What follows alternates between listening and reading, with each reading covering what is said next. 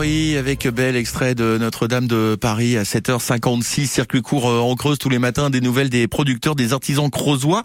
Avec vous, Héloïse Beausoleil, nous parlons du cuir. C'est une matière noble qui vieillit en même temps que nous.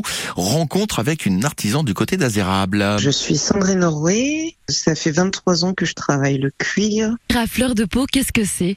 À fleur de peau, c'est euh, un atelier de maroquinerie. Je travaille le cuir, euh, le cuir de vachette et d'agneau. Qu'est-ce que vous aimez dans la matière cuir, dans le fait de travailler le cuir? Le cuir, c'est une matière noble. Il va vieillir en même temps que nous, que nous. Et je trouve ça beau. euh, Enfin, je trouve ça beau d'avoir une, une matière qui, qui nous qui nous suivra pendant des années. Et, et, et si on en prend soin, euh, voilà, ça peut durer toute une vie. Est-ce que vous pouvez nous dire comment est-ce que vous travaillez? Je travaille tout, je fais tout à la main, à part la couture qui est à la machine. Après, je, je fais mes dessins, je, je crée mes gabarits et, et je confectionne. À fleur de peau, qu'est-ce qu'on peut retrouver?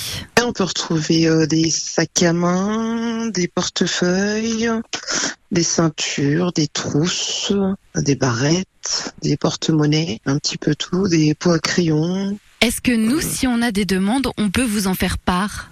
Oui, je peux réaliser après dans la mesure du, du possible, mais euh, en principe, oui, euh, c'est faisable. Vos créations, où pouvons-nous les retrouver? On peut les retrouver à la boutique La Belle Creuse à Guéret.